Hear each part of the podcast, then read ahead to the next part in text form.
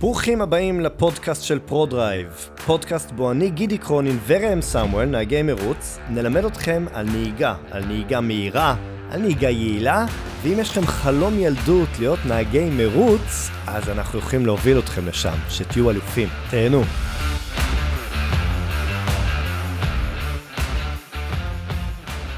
אז אה, שלום, שלום, ראם סמואל, ואנחנו בפרק נוסף של הפודקאסט של פרודרייב. אנחנו כבר מתחילים להכיר, גידי בפרקים שלו ואני בשלי. האמת שגם אמרנו שנעשה איזשהו פרק משותף, נראיין זה את זה, אז uh, צפו לזה, זה עוד יקרה. היום אנחנו במשהו יחסית ספונטני. אנחנו, נמצא איתי פה עמרי, עמרי הכהן, שתכף יספר על עצמו.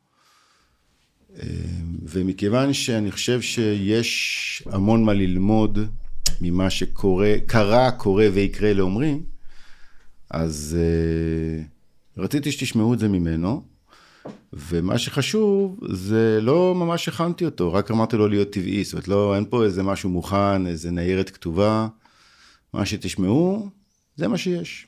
שלום עמרי. שלום ראם. מה שלומך? בסדר, מה שלומך? תן איזה בריף מאוד מאוד קצר, בן כמה אתה, כמה ילדים יש לך, כמה שנים אתה נשוי. ילדים עוד אין לי, אני בן 21, אני גר בערד, אני עובד בפרודרייב, אה, שאני בטוח שאתה יודע. אה, זהו. טוב, מה למדת? לא בפרודרייב, לפני. לפני פרודרייב uh, הייתי עוד בגיל של תיכון, אז uh, עוד לא היה לי את ההזדמנות ללמוד, אבל כשהתחלתי ללמוד בפרודרייב, כשהתחלתי לעבוד בפרודרייב, אז הייתי בכיוון ללכת ללמוד הנדסת מכונות. כי? אה, כי התחלתי לעבוד בפרודרייב ונורא נורא התחברתי ל... ליכולת ליצור משהו. שזה משהו שלמדתי כמו שאתה מאמן מישהו ויוצר איזשהו נהג, אז נורא התחברתי לזה ורציתי גם תמיד לעבוד עם רכב, אז הנדסת מכונות היה נורא נורא ברור מאליו. אה, אז גם הלכתי ללמוד הנדסת מכונות, התחלתי אה, ללמוד בטכניון. ו? ומהר מאוד הבנתי שזה לא המקום שלי. אז נעצור. אוקיי. ונלך אחורה. איך הגעת לפרודרייב? פעם ראשונה. מה, למה פרודרייב? הגעתי לפרודרייב, נראה לי שזה היה בתקופת הקורונה, שלא היה הרבה מה לעשות, ובדיוק הפסקתי לעבוד במקום אחר שעבדתי בו, וחיפשתי משהו לעבוד במכוניות. אני כשהייתי בן 16 עזבתי את הלימודים, והלכתי לעבוד אצל עידו כהן בזיבר, שהוא בונה רכבים. אה, ו... אחרי כמה שנים שלא עבדתי אצל לידו, אחרי שהפסקתי ומאוד רציתי לחזור לעבוד ברכב, אז חיפשתי פשוט כל מי שמוכן להעסיק אותי בתחום הרכב. יכולת לעבוד מכונאי? אה, נכון, אבל רציתי יותר להיכנס לתחום הנהיגה. אה, ושלחתי הודעות בפייסבוק לכל מי שמתעסק ברכב, גם במכונאות וגם בנהיגה, והיחידים שענו לי זה פרודרייב, ואחרי איזה כמה, כן, אחרי איזה כמה ימים אתה התקשרת אליי. אמ, וברגע שהתקשרת אליי ואמרת לי שיש איזשהו קורס מאמנים, כאילו היה לי ברור שאני הולך לעשות את זה. אמ, לפי דעתי עבר יום, יומיים וכבר נרשמתי לקורס. התחלנו את הקורס. אני בכוונה הולך לאט, למה אני הולך לאט? כי איפשהו על גלי האתר מישהו מקשיב לנו, לא עכשיו, אבל יקשיב לנו. והוא צריך להבין טיפה את התמונה, ואם אתה רץ מהר אז, אז לא מבינים את התמונה. כלומר, אתה נער שאוהב נורא את התחום המוטורי, mm-hmm. ואתה עוד לא סגור אם אתה אוהב יותר את הצד המכני שלו, או את הצד ההדרכתי-נהיגתי שלו. לא הכרתי את הצד ההדרכתי-נהיגתי שלו. זהו, ולכן זה, האמת זה קצת מפתיע, שהלכת דווקא על הצד שלא הכרת. Mm-hmm. אוקיי, ואז דיברנו והחלטת לעשות קורס מאמנים. נכון. ואיך היה בקורס מאמנים? Uh, קודם כל היה מדהים בקורס מאמנים. אני הגעתי כמו הרבה מאוד אנשים שמגיעים לתחום ב, עם אה, אגו בשמיים והייתי בטוח שאני יודע וזה ומהר מאוד הבנתי שלא. שכמות הידע שיש אצל לא רק אצל פרודרייב אבל בכללי כשמתמקצעים בתחום הזה היא הרבה יותר ממה שאנחנו חושבים שיש כשאנחנו נוסעים ב... בכביש עם החברים או בטיולים או בימי מסלול ולמרות שזה נראה לנו שאנחנו מאוד מהירים כי עקפנו איזה BMW עם פז'ו 206 אז בפועל יש הרבה מעבר לזה. אה, והקורס מאמנים פשוט הראה לי את זה בצורה מאוד מאוד טובה. אה, וכל פעם שהגעתי אז גם ראיתי מה עוד יש ללמוד זה לא היה להגיע ללמוד וזהו אני יודע להגיע אוקיי עכשיו אני יודע אפילו פחות ממה שידעתי כי עכשיו אני יודע כמה עוד אפשר לדעת. וזה אה, הדבר אולי מאוד יפה בזה שזה קרה לך גם שלשום. נכון זה קרה לי גם שלשום. למה אני מציין את זה? מתי עשית את הקורס מאמנים? זה שנה וחצי בערך? שלוש שנים. שלוש שנים כבר? אימא'לה. למה אני אומר את זה? כי באמת יש איזושהי תחושה לרוב האנשים שאני מכיר, כולל אני עצמי לפני הרבה מאוד שנים, שאני לומד משהו, לוקח לי שבוע, חודש, לא משנה כמה זמן לקח ללמוד, וזהו, ואני יודע. Okay. כן. ובתחום הזה, ואני לא בטוח שרק בתחום הזה, אבל בתחום הזה בטח, לא מפסיקים ללמוד. נכון. ואני עושה ספוילר עכשיו, למה? כי יש כאלה שמקשיבים לנו, אומרים, אה, אני לא הולך להיות מאמן בפרודרב, זה לא כל כך מעניין אותי. אז אני אעשה ספוילר ונחזור אחורה. הספוילר הוא שאתה כרגע עסוק אה, בין השאר בבניית מכונית מרוץ. נכון. וכבר התחרית במספר מרוצים, והכוונה שלך זה להתחרות באופן סדיר. נכון. ולמה אני מספר את זה? בגלל שעמרי לא בא אה, עם מזוודות ומיליון דולר ואמר לנו, קחו מיליון דולר, אלא הוא בא עם שאיפה, עם חלום, ולאט לאט הבין שהוא יכול להגשים אותו, ובעצם זה הנושא האמיתי של הפרק הזה. כאילו ש... לכל האנשים שאומרים, לא, זה בלתי אפשרי לי, אין לי מספיק כסף, אני נשוי, אני לא נשוי, אני זקן, אני צעיר, אה, כל, ה, כל אלה. טוב, אז עשית קורס מאמנים, ואז קרה משהו מעניין למיטב זיכרוני, אתה תתקן אותי כי אתה יותר צעיר, אתה זוכר יותר טוב. Uh, התחלת קצת לעבוד כזה די, אה, נכון, די פעם, לאט. פעמיים בשבוע כזה. כן. ואז היה הזדמנות לעשות uh, קורס מדריך מאמן. נכון. וכמעט נרשמת ונסוגת. אז נסביר רגע לאנשים מה זה קורס מדריך מאמן. זה קורס של המדינה, שמעניקה תעודה מטעם המדינה, שעושה אה, או יוצרת את מחזיק התעודה כמאמן רשמי בתחום הנהיגה הספורטיבית, שזה נהיגת מרוצים בשם ישראלי, במדינת ישראל. והחלטת לא לעשות אותו. למה החלטת לא לעשות אותו? אז האמת שהתחלתי לעשות את הקורס, הייתי באיזה מפגש אחד או חצי מפגש ראשון כזה, אה, וזה היה בדיוק שעזבתי את פרודרייב בפעם הראשונה, אני מקווה שהיא היחידה גם, ועברתי לחיפה, אז שהייתי בטוח שאני אוכל לעשות את זה במהלך המכינה, אה, והבנתי שלא, שאי אפשר לעשות את זה גם וגם, כי במכינה יש המון המון שיעורי בית והמון המון השקעה של זמן. אמ, והפסקתי את הקורס בעיקר בגלל זה, בעיקר בגלל חוסר זמן. אני שואל, אני לא אומר אני לא אתה, אתה יודע, אני לא יודע. יש מצב שזה כבר היה, היה לך קטע שהיית עם רגל אחת בחוץ, ולי תחושה שזה היה האזור הזה. רגל אחת בחוץ מאיפה? מפרודרייב, כאילו, בעצם אולי לא, ובעצם אני אלך לתחום אחר, נכון? נכון. כלומר, למה אני אומר את זה? אני אומר את זה באמת כדי שהשומעים יבינו בדיוק איך ה mind שלנו עובד. כי יש לנו כל מיני התחבטויות והתלבטויות, ומה נכון לי ומה לא נכון לי, ו- ואני ארוויח מזה או אני לא ארוויח מזה, כל, כל מיני כאלה דברים, וזה, וזה מאוד הגיוני. כלומר, זה לא, זה לא משהו רע. השאלות האלה, לא רק שהן לא משהו רע, בתפיסה שלי הם משהו טוב. כי מותר האדם מהבהמה זה שיש לנו בחירה. אנחנו יכולים לבחור. וזה משהו, והנה שוב אני עושה איזה חצי ספוילר, שלפני יומיים אתה ואני התחברנו בצורה אחרת מה שהיינו מחוברים בכל השנים שאתה איתנו. נכון. וזה לא סתם. כי, כי אה, הנושא הזה של בחירה אה, בחיים של בן אדם, מבחינתי, אני ראם, זה, זה כמעט הנושא הכי חשוב שיש. אוקיי, אז, ואז החלטת לא, לא, זה לא משתל... לא, לא, לא, עדיף לי ללכת ללמוד בטכניות, להיות נקרא לזה איש רציני, נכון. לצורך הדוגמה. אה, ואני רוצה שאנשים ישמעו מה בעצם השפיע. תנסה רגע לחזור, לעשות כזה, להסתכל על עצמך לפני שנתיים, מה השפיע? מה, מה בעצם גרם לזה שאמרת בעצם לא, אני אלך לטכניון? היה שם משהו. אה, אז קודם כל זה כמובן גם מגיע מ... מהבית. שני ההורים שלי אקדמאים ותמיד אה, זה היה הכיוון הנכון בבית שלנו. אה, וזה גם מה שהיה נראה לי נכון. בעצם אני מאז שאני זוכר את עצמי אוהב מכוניות ולנהוג והכל. והחלום הזה של אה, נהג מרוצים, או מישהו שמתעסק באמת במרוצים, היה מבחינתי חלום. חלום, לא היה משהו שריאלי. והטכניון היה משהו ריאלי, כי זה היה נראה מאוד ברור, יש דרך שיודעים שעושים, ומגיעים למשכורות טובות ודברים כאלה. בדיוק, אז על זה אני מדבר. כלומר, וזה קורה אצל המון אנשים. כן. הם רוצים, יש להם חלום. זה יכול להיות בתחום המרוצים, זה יכול להיות חלום אחר. אה, בתחום הריקוד, בתחום האמנות, בתחום ה... אלוהים יודע מה. ואז אני זוכר את עצמי. אני, כשבחרתי אה, ללכת לאוניברסיטה, אגב, בחרתי משעמום, כל כך שימם לי, הייתי, אמרתי, אני חייב ללמוד משהו. אז כשהסתכלתי על מה, לא אהבתי ללמוד. גם אתה כן, בדיוק לא, כן.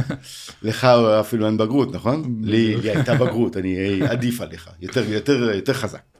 אבל לא אהבתי ללמוד, מאוד לא אהבתי ללמוד, ואמרתי, טוב, אוניברסיטה, אז מה, אני הולך ללמוד באוניברסיטה. ואז הלכתי ללמוד כלכלה וניהול, למה? אמרתי, זה קשור לכסף באיזושהי צורה, זה... כלומר, אנחנו עושים בחירות לפי מקובלויות. נכון. ולא לפי הרצון האמיתי הפנימי שלנו. נכון. וזה לדעתי נורא עצוב. כי הרבה מאוד אנשים סביבך מסתובבים, אתה נתקל בהם בהדרכות. איזה כיף לך שאתה עושה את זה, נו, אז למה אתה לא עושה את זה? לא, אני... אה, מתחילים לגמגם. נכון. אז למה החלטת לחזור?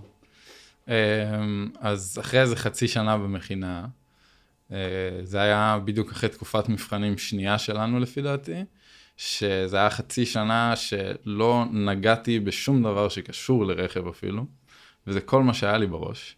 ולא עברתי את המבחן האחרון, את המבחן אמצע במתמטיקה, שזה היה לי ממש ממש קשה, כי השקעתי בו המון המון זמן. ונזכרתי בדברים בפרודרייב שהייתי עושה, שהייתי משקיע בהם הרבה זמן ולא מצליח, וזה היה לי כיף, כי היה לי עוד מה ללמוד. וזה חסר לי, וכאילו לא היה לי שום דבר שקשור לרכב, לא באמת נהניתי ביום יום. אה, התגעגעתי מאוד לצוות של פרודרייב, וכביכול כאילו פעם ראשונה בחיים אמרתי, אוקיי, אני עושה מה שבא לי, מה שעושה לי טוב, מה שאני יודע שעושה לי טוב. וצלצלת אליי איזשהו ערב. נכון, צלצלתי אליך איזשהו ערב להתייעץ על כל העניין הזה ולראות אם זה אפשרי בכלל. אה, ולמזלי זה היה אפשרי. אתה זוכר מה אמרתי לך אבל? כי זה אולי מה שחשוב. על מה דיברנו? ניסיתי לגייס אותך לפרודרייב? לא. לא. אני חושב אז מה כן עשיתי? דיברנו על מה יקרה אם כן ואם לא, ולמה זה לא כזה משנה. כי גם מעבר לזה שאני צעיר, אז גם אם הייתי חמש שנים, שש שנים, עשר שנים בפרודרייב והייתי מחליט משהו אחר, היה לי עדיין זמן לעשות את זה, היה לי עדיין זמן לעשות דברים אחרים, ואני חושב שזה לא רלוונטי רק למי שבן 20. זה בדיוק העניין. אבל בטח למי שמתחת ל... או בגיל 20. כן, כי בעצם יש לנו איזושהי תחושה של פחד, שאם אני אבחר משהו, זהו, נגמרו לי החיים, אני בזה. אה, אני זוכר, אגב, באותו זמן שהחלטתי ללמוד כלכלה וניהול, שהתחבטתי גם נורא, כאילו באמת לא רציתי ללמוד בכלל. כן. שימם לי נורא, אז הלכתי ללמוד. אז שאלתי את עצמי, ואם זה לא ילך, ופשוט אמרתי, רגע, אבל אם זה לא ילך, לא יקרה כלום, אז אני אעשה משהו אחר. כן. what the fuck. אבל אנשים נורא מפחדים משינוי. נכון. אם אני אלך, ואם זה לא ילך, ואם אני לא ארוויח מספיק, ואם אני לא אהיה טוב במרוצים, זה אנחנו נתקלים הרבה, ואם אני לא אהיה מהיר, ואם, ואם, ואם, ואם, ואז יש איזו אמירה ששמעתי פעם, שאני משתמש בה לא מעט. אנחנו לרוב מתחבטים אם לעשות משהו או לא, ולרוב זה מה שאנחנו רוצים, אחרת לא היינו מתחבטים. נכון. אבל מה שאנחנו לא שמים לב, קוראים לזה, את הלא כבר יש לי. אני כבר לא שם. כלומר, זה לא אם זה לא יצליח, לא, זה כבר לא מצליח. המקסימום שיכול לקרות זה שזה כן, כן יצליח, יצליח. כי לא כבר יש לי, אני, אני לא שם. וזו גישה פשוט שונה. זה, אנחנו מלמדים את זה הרבה בנהיגה, בהדרכה, אמ-המ. את כל הקטע של תפסיק להסתכל על הלא. לא זה ולא זה, ופה טעיתי, ופה עשיתי, ופה פישלתי. כי אז כל ה mind שלי עסוק בלא הזה כל הזמן, בלא, לא, לא. טוב. יופי, אז עשינו שיחה, ומה שאמרתי לך, זה פחות או יותר זה באמת, זה... אז מה, תנסה, מקסימום זה יצליח, ואם זה לא יצליח, אז אתה ילד מוכשר, ולא בגיל 21, ב-20 זה היה. כן. תלך בגיל 25 ללמוד, או 23 או 28, אז מה? היום תוחלת החיים, ברוך השם, אבא שלי בן 96.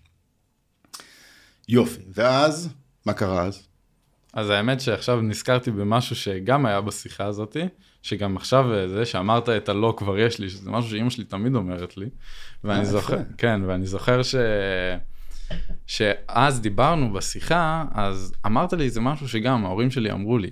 והופתעתי מאיך זה, איך זה שבן אדם שהיה הבוס שלי שנה, מצליח להגיד לי משהו שההורים שלי שמכירים אותי 20 שנה אומרים לי, וכאילו זה אותה עצה, שזה אחת הסיבות שגרמו לי לחזור לפרודרייב, שכאילו הרגשתי גם מאוד מאוד אה, שזה משהו שהוא לא רק לנהיגה, או לא רק ל... לאימונים ומרוצים ודברים כאלה, זה גם איזשהו משפחה כזאת, שעכשיו אני מרגיש את זה הרבה יותר, שאני כל יום במסלול וכל יום רואה את הצוות והכל. אז מכיוון שאנחנו בשיטת הפינג פונג, שאתה שונא אותה, כי אתה לרוב נורא מתודי, אז אנחנו היום באימון של פינג פונג. אתמול קיבלת מבחן, היום נראה אם אתה זוכר אותו. אוקיי. אז מה החזון של פרודרייב? יצירת עוצמה והצלחה בשיתוף פעולה והשראה. מתוך שיתוף מתוך פעולה. שיתוף פעולה והשראה. יפה. אז קודם כל עשית דבר, למה אני כל כך אוהב אותך? כי אתה אדם שמוכן ללמוד. אם אתה זוכר אתמול בפעם הראשונה ששאלו אותך, התבלבלת, נכון. פעם שנייה אמרתי לך, חכה, תחשוב, תנשום, ואז עשית משפט, זה מה שעשית עכשיו. אז בסדר, אז היית בעוד מילה אחת, אבל יישמת. כל הקטע שאנחנו, ההרגלים זה המקור לטוב ואם כל הרע. כי כשאני רגיל למשהו, לרוב מאוד קשה לי לשנות הרגל, אבל אם החלפתי אותו בהרגל טוב, אז יש לי הרגל טוב. זאת אומרת, זה כבר לא קשה. אני כן. כבר עושה את זה, כי זה כבר הרגל שלי. יופי. אז באת לפרודרייב וגילית שפרודרייב זה משפחה לא רק כמליצה, אלא כי אנחנו באמת אוהבים אחד את השני, וכן, יש לנו תחלופה וקורה שאנשים הולכים וזה בסדר, כי, כי זה כן מתאים ולא מתאים, הכל בסדר. התחלת לעבוד ואתה התגלית כמאמן טוב, קיבלת פידבקים מצוינים, הנה אני אומר לך, בפניך. אמ, ומתישהו דגדג לך להתחרות. להתחרות, נכון. אז מה עשית? אז אחרי שהבנתי באמת שאם אני יכול לה, לש, לה, להגשים חלום אחד, אז אין סיבה שאני יכול להגשים חלום אחר, אז באמת התחיל לצוף לי העניין של להתחרות, כי זה משהו שהדחקתי מעצמי כל החיים, בגלל שזה לא היה כאילו יכול מקובל והכל. והתחלתי לבדוק את האופציות של כמה עולה להתחרות על רכבים שכורים, כמה עולה להביא רכב מחו"ל, כמה עולה לבנות רכב לבד, כל מה שיכול לבוא. Uh, מצאתי, אני ושותף שלי, את הדרך הכי נכונה לעשות את אתה זה. וניצן, יושב פה, אתה לא צריך נכון. שותף שלי. אה, אז אני וניצן, שאנחנו גם גרים ביחד בערד. אה, אגב, אמרת מקודם שאתה מערד, אתה לא מערד. אני במקור מבנימינה, אבל בזכות העבודה אז עברתי לערד, שאני חבל. מאוד אוהב את ערד. לא, זהו, זה. זה משהו שוב שהוא לא מובן מאליו, כי כמה כן. אנשים אומרים, לא, אני רחוק. אז מה, אם אתה אוהב את זה, תהיה קרוב, מה מה הבעיה? נכון, הרי אתה יודע, אתה לגמרי. אומר שגידי, אם אשתו הייתה מסכימה, הוא היה עובר גם. לערד. נכון. אה, אז באמת בדקנו מה האופציה הכי נכונה לעשות את זה, ועשינו את זה. לקחנו הלוואה מהבנק, כל אחד לקח הלוואה. לא, זה השלב השני, השלב הראשון היה שלב הראשון היה שהתחרט. שהתחרינו, פרודרייב. נכון, נכון, הקשבנו לראם וגידי שאמרו לנו שלא משנה מה קורה, דבר ראשון שעושים זה להתחרות, לראות בכלל מה אנחנו רוצים. למה? אה, עכשיו אני לא, אני יודע למה, למה, כי אני אומר כן. את זה, אני רוצה שאתה תגיד את הלמה. נכון, אז אה, קודם כל היה לנו ברור שאנחנו צריכים להתחרות וצריכים להקשיב אה, ל- לעצה הזאת. ורק אחרי שהתחרנו הבנו כמה העצה הזאת נכונה וכאילו כמה למדנו. אה, למדנו קודם כל מה אנחנו רוצים מהאוטו ומה הרמה שלנו, כי אם אנחנו עכשיו הגענו במרוץ ובכלל לא היינו קרובים ללנצח, אז להשקיע עכשיו כמויות של כסף ברכב מנצח זה לא בהכרח הדבר הכי חשוב. אז מה כן עושים? נגיד מקרה כזה, נגיד שאתם גרועים לאללה, אז מה עושים? פורשים? נג- לא, ח- מה עושים? ממש לא. אבל עושים? אה, מוצאים את האופציה הכי נוחה כלכלית לעשות את זה, כי אנחנו עדיין רוצים לעשות את זה. אה, עכשיו, לבנות... רגע, אתה רץ, אתה רץ, אתה רץ, מהר, אלה ש- אלה ששומעים אותך הם לא נהגי מרוצים, הם לא נכון. יודעים את זה, הם לא עשו את כל התהליך שעברת, למה אני שמת אותך, אז למה הבאתי אותך מירד עד לפה? שיבינו. כלומר, אתה אומר, ואם אני אומר משהו לא נכון, תגיד לי, אתה אומר, בעצם העצה שקיבלת ממני ומגידי, שיישמת אותה, זה, אני צריך לדבר את השפה לפני שאני קונה מילון, לא יודע, לא, לא קונה, לפני שאני משתמש בשפה, כי כן. בעצם מה שקורה, אנשים יש להם איזושהי תדמית על איך אמורה להיות, איך אני אמור להיות נהג מרוצים, ואיך אמורה להיות מכונית מרוץ, ואנחנו נתקלים בזה כל הזמן סביבנו, נכון. שאנשים עושים טעויות שעולות להם בין עשרות למאות אלפי שקלים, והשאלה האמיתית, ופה זה, זה הדין, למה באמת הם עושים את הטעות? כי מה? מה הסיבה שאנשים באמת עושים את הטעות הזאת? אה, תחשוב שנייה, למה הם עושים את זה? אני חושב שזה מגיע גם מאיזשהו פער בין מה אני חושב לבין מה אני באמת, אה, ומה אני חושב שאני אעשה עם האוטו לבין, לבין מה אני באמת אעשה עם אז האוטו. תן לי להציע לך. כי יש משהו שמאפיין אותך ואת ניצן, שלא מאפיין רוב האנשים שבאים להתייעץ בנו. מה זה? מה מאפיין אותך ואת ניצן ביחס מקשיבים. אלינו? מקשיבים צד אחד, ומיישמים. אתם נותנים אמון. אוקיי, נכון. זה דבר שהוא נדיר. כי מכיוון שהעסק של ראם וגידי, פרודרייב, זה עסק שאמור להרוויח כסף, הרי שבא מישהו מבחוץ ושואל אותי שאלות על איך אני אמור לעשות. ומיד עולה לו הדילמה, אני עונה לו, ואני, אתה מכיר אותי, אני לרוב עונה את האמת שלי, שוב, זה לא האמת המוחלטת, זה האמת שלי. ועולה מיד הדילמה בצד שני, רגע, רגע, רגע. לעשות עליי איזה קופה פה? מה, מה, מה קורה? כן. כי אם אני יכול לקנות אוטו בשוק ב-50 אלף שקל, לכאורה, כי שנינו מבינים איזה אוטו זה ב-50 אלף שקל, נכון. והוא אומר לי שאוטו עולה 200 אלף שקל, מה? איך זה יכול להיות? אה, אני רוצה לעשות עליי קופה פה של איזה 100 אלף. ולמה אני מציין את זה? כי בעצם גם בפודקאסט שניים שלושה אחורה שהקלטתי, דיברתי על הנושא של אימון בכלל. ואימון, אימון דורש מערכת יחסים שהיא מאוד נדירה בעולם המאוד חשדן ומנוכר שאנחנו חיים בו. של אמון, של הקשבה, של הסכמה לטעויות. מהמם. כי כפי שאתה אתה עובד בעבודה מספיק זמן כדי לדעת שאנחנו מסכימים שתעשה טעויות. לפני שבוע עשינו טעות שעלתה לנו בנזק לרכב. אתה לא זוכר, 76? כן? כן. אה, לא ערפנו לך את הראש? לא. לא. ואתה מסכים לנו לעשות טעויות, שזה עוד יותר קשה. כי המאמן אמור להיות מושלם. הוא אמור לדעת בדיוק מה שהוא עושה. כן. וזה טעות. כי אני עבדתי גם עם מאמן, לא מעט, אני עדיין עובד עם מאמנים. זה כמעט הדבר הכי חשוב שיקבע אם בן אדם יצליח בחיים בכלל או לא. אם בן אדם חשדן לכל דבר, בסופו של דבר הוא לא באמת שומע מה שאומרים לו. הוא שומע מה שהוא חושב שהוא שומע שאומרים לו. כן. ואנחנו נתקלים בזה הרבה. אתה נכון. יחד איתי באותו עסק, נכון שאני יושב בפתח תקווה רוב הזמן ואתה בערד, אבל אנחנו באותו עסק. לעומת זאת, בן אדם שנותן אמון, חלק מהאמון זה להגיד לאדם שממולו, אני ער לכך שאתה עלול לטעות. אבל אני סומך על הכוונה שלך.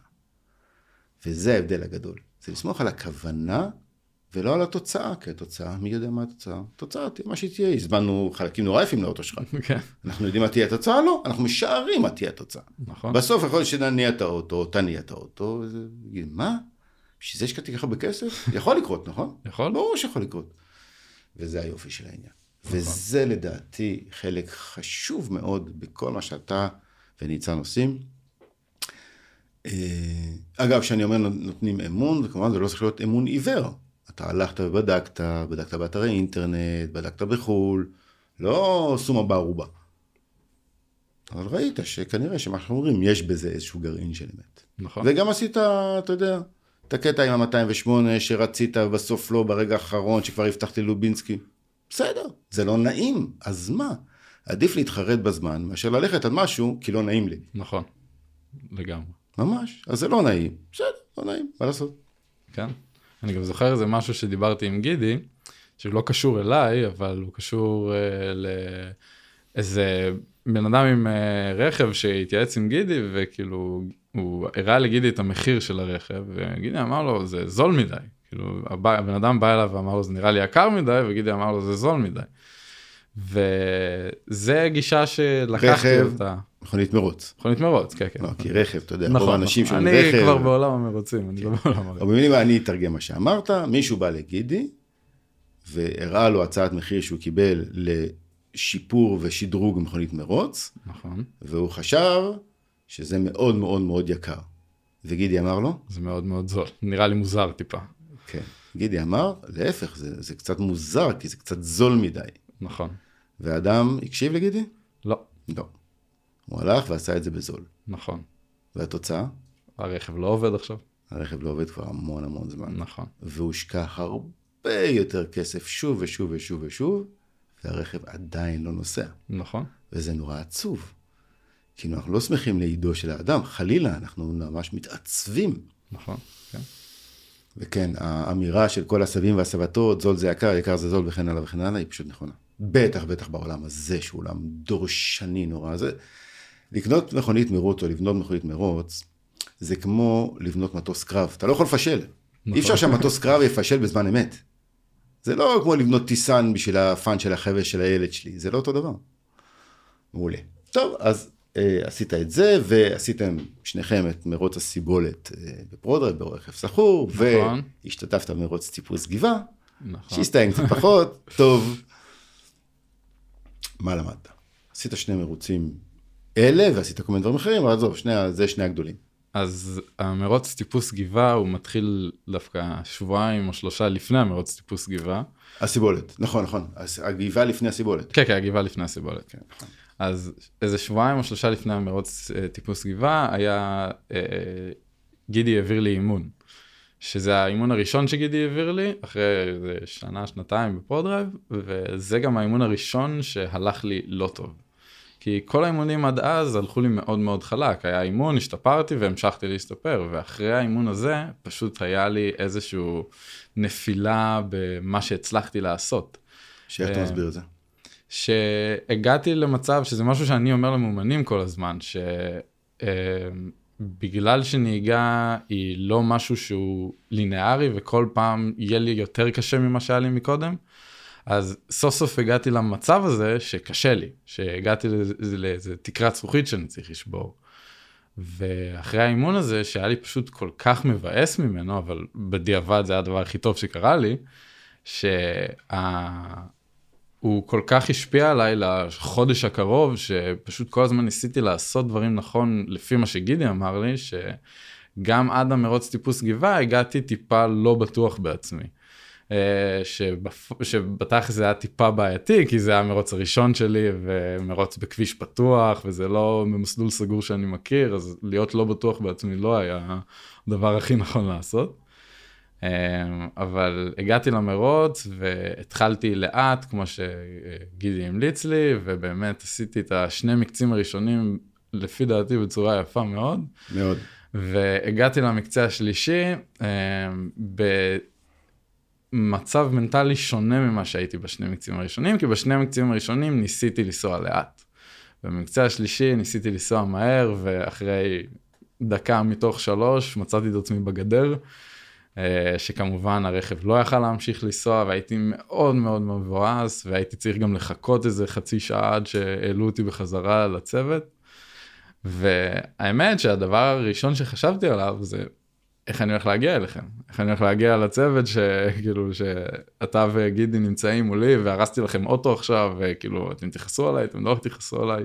ואני זוכר שהגעתי והדבר הראשון שגידי עשה זה לחבק אותי. וכאילו זה היה כל כך כיף להרגיש שגם במצב שהוא כביכול לא טוב אז ה- ה- התמיכה היא חיובית והתמיכה היא ממש טובה ואחרי המרוץ הזה רגע, רגע, אתה כבר אחרי המרוץ. אתה אומר פה, אמרת ים של דברים שאנשים לא חווים במשך אה, נכון. שנים שלמות, כן? בוא, כן. בוא, לאט. אמרת כמה דברים. אמרת קודם כל, בין השורות אמרת, אבל זה אחד הדברים הכי חשובים, שהמצב המנטלי מאוד מאוד משפיע על התוצאה. נכון אמרת גם לדעתי דבר שהוא לא נכון, שהייתי חסר ביטחון וזה לא מצב להגיע למרוץ. ממש לא נכון. אוקיי. זה בסדר גמור, כל עוד היית חסר ביטחון, נהגת נהדר. לי שים לב. ביטחון נכון צריך להיזהר כי יש את מה נדמה לנו שנכון, ויש את המציאות. כן. ושוב, יש, אגב, יש אנשים שאם הם בלי ביטחון הם נוהגים על הפנים, ויש אנשים שהפוך. זה לא שזה אחד נכון לכולם. כן. כל אחד עם ה... אני למשל, אישית, כשהייתי נהג, היום אני כבר לא, אבל כשהייתי, הייתי חייב להגיע חצי מוטרף. כאילו אם לא הייתי קצת כועס, מין כעס פנימי, הייתי, הייתי, הייתי שאנן והייתי נוסע על הפנים. כאילו חשבתי שאני מהיר והייתי על הפנים. ודווקא הייתי, אני אישית הייתי צריך להגיע קצת כועס, יש כאלה שמגיעים קצת כועס, הם עושים מלא טעויות. זה נורא אישי, זה אין פה, אין פה דבר נכון או לא נכון. אז אמרת, דיברת על מצב מנטלי, וטוב שכך. ודיברת על זה שהתחלת לאט וזה עבד מצוין. נכון. שזה מה שאנחנו אומרים בערך לכל מאומן וזה מצליח בערך אפס פעמים בהתחלה, ואז כשהוא מתחיל להבין שזה ממש חשוב, אז, אז הוא עושה את זה. אה, ואמרת, אתה, אתה אמרת על הצד הקיצוני של זה, שזה נכון, שהוא חיבק אותך וזה, אבל אתה, דיברת על דבר שהוא באמת נורא חשוב, ובמרוצים, מרוצים נחשב ספורט סוליסטי. וזה לא ספורט סוליסטי. לגמרי. זה ספורט קבוצתי. הקבוצה יכולה להיות שני אנשים, ויכולה להיות עשרים אנשים. Mm-hmm. אבל בלי התמיכה של הקבוצה, זה גם טכנית מאוד מאוד קשה, וגם נפשית. כי אתה לא יכול להיות היי, היי, היי, היי, בכל מרוץ, יש מרוצים יותר, מרוצים פחות, ותמיכה הנפשית היא מאוד מאוד חשובה, מנטלית, נפשית. אה, ואני תמיד משווה את זה לשחקן כדורסל שקולה עונשין. זה לא משנה אם הוא קלע או פספס, הוא יקבל את הכיף מהחברים ואת ה... את, ה... את העידוד, את הקטע, אנחנו איתך, הכל בסדר. הרי הם לא סתם נותנים לו כיף. הם אומרים אני איתך, אני איתך, הכל בסדר. תמשיך הלאה. זה נורא חשוב, נורא חשוב. טוב, אז מה החלטת אחרי זה? ביום של המרוץ החלטתי להירשם לעוד מרוץ, ממש אחרי שהתרסקתי, אז הבנתי שאני לא יכול לשמור על ה... על ההרגשה הזאת ככה, שזה הדבר לא האחרון. לא לסיים עם זה. בדיוק, אני לא יכול לסיים עם זה. אז ישר נרשמתי למרוץ סיבולת, אפילו עוד לא ידעתי עם מי אני מתחרה, פשוט נרשמתי למרוץ. מזל שיש חברים. מזל שיש חברים. אה, ואחרי המרוץ, אז באמת, קודם כל גם המשכתי להתאמן, למרות שהרגשתי שאני לא רוצה, שזה היה לי מאוד קשה, כי אף פעם לא הגעתי למצב שנהיגה לא כיף לי. וכשזה הגיע למצב כזה, אז הבנתי שזה איזושהי נקודה חשובה שצריך לדעת להתמודד איתה. אז באמת גם המשכתי והמשכתי להתאמן, ואחרי זה, שעברתי את המחסום הזה, הנהיגה הייתה פשוט הרבה יותר מהירה מכל מה שהרגשתי עד עכשיו. אמ, וזה מאוד מאוד עזר לי, שאפילו עד המרוץ, שהיה איזה חודש אחרי זה, הגעתי טיפה אה, מהוסס בנהיגה, אבל אחרי המרוץ זה השתחרר, כי באמת המרוץ סיבולת קודם כל הוא עבר מאוד מאוד טוב. אה, גם לניסן וגם לי היה מאוד כיף. אה, היה לנו ממש כיף גם מהנהיגה, גם מהחוויה של המרוץ, גם כל החברים שלנו באו והיה כזה נחמד. אה, גם התוצאה בסוף הייתה טובה. מעולה. מעולה. מה זה טובה? יחסית מעולה, לפעם ראשונה. נכון? זה היה מעולה. מעולה. אז הנה, רגע, רגע, רגע, אתה אומר, אתה עובר על דברים בלי לשים לב, אתה אומר פה פנינים, פנינה אחרי פנינה. קודם כל, משהו אישי אני אגיד לך. זה קרה פעמיים, גם בטיפוס גבעה וגם בסיבולת. אתה לא איבדת את עצמך באמת שלך, אלא שמת מסכה. עכשיו, זה, אתה לא היחיד בעולם, 99.999% מהאנשים בעולם עושים את זה. אתה שם את המסכה לפי מה שמצפים ממך, פלוס אגו. לא משנה מה בקודם. כי כשאתה מבואס, תהיה מבואס. אוקיי. תהיה מבואס. זה, זה, ב- זה באסה להיות בבואס, וכן, זה בסדר גמור להיות בבואס. זה, זה, זה אני. ואם החברים שלי באים, והם חברים אמיתיים, אז כשאני מבואס, הם מחבקים אותי. נכון. ואם אני משחק אותה הכל בסדר, אז הם שמחים איתי, ואצלי, אני, בא, לי, בא לי למות, אבל אני כאילו שמח. כן. אז אתה יודע. ואותו דבר כשגזלתי ממך את המקום על הפודיום בסיבולת. כן. אה, אני לא יודע אם צדקתי או לא, כי אני רק נתון למה שאומרים אומרים לי האנשים על המחשב, אבל כן, מותר לך להיות בבוס, בואנה, והוא, ניצן, מרוץ ראשון שלו, ופודיום וזה, ולוקחים לו את הפודיום, ממש מהיד. אז, אז אה, זה חשוב, כי אנחנו כל כך רגילים, באמת, העולם שלנו עמוס מסכות כל הזמן. אתה יודע, אתה פותח פייסבוק או אינסטוש, כולם שמחים, מאושרים, נפלאים, החיים נהדרים, אין אף אחד עם בעיות. נכון. נו מה? מה זה השטויות האלה? אנחנו ממש עסוקים כל הזמן בלהראות לאנשים איך אנחנו נורא נחמדים וכיפים. כן. אז כן, זה חשוב. וואו. טוב, אז התחרית בעוד מרוץ, ואנחנו תכף מגיעים לבניית המכונית. נכון. ומכיוון שאני רואה שעברנו את ה-30 דקות, שזה ממש לא אופייני לי, נכון אורי?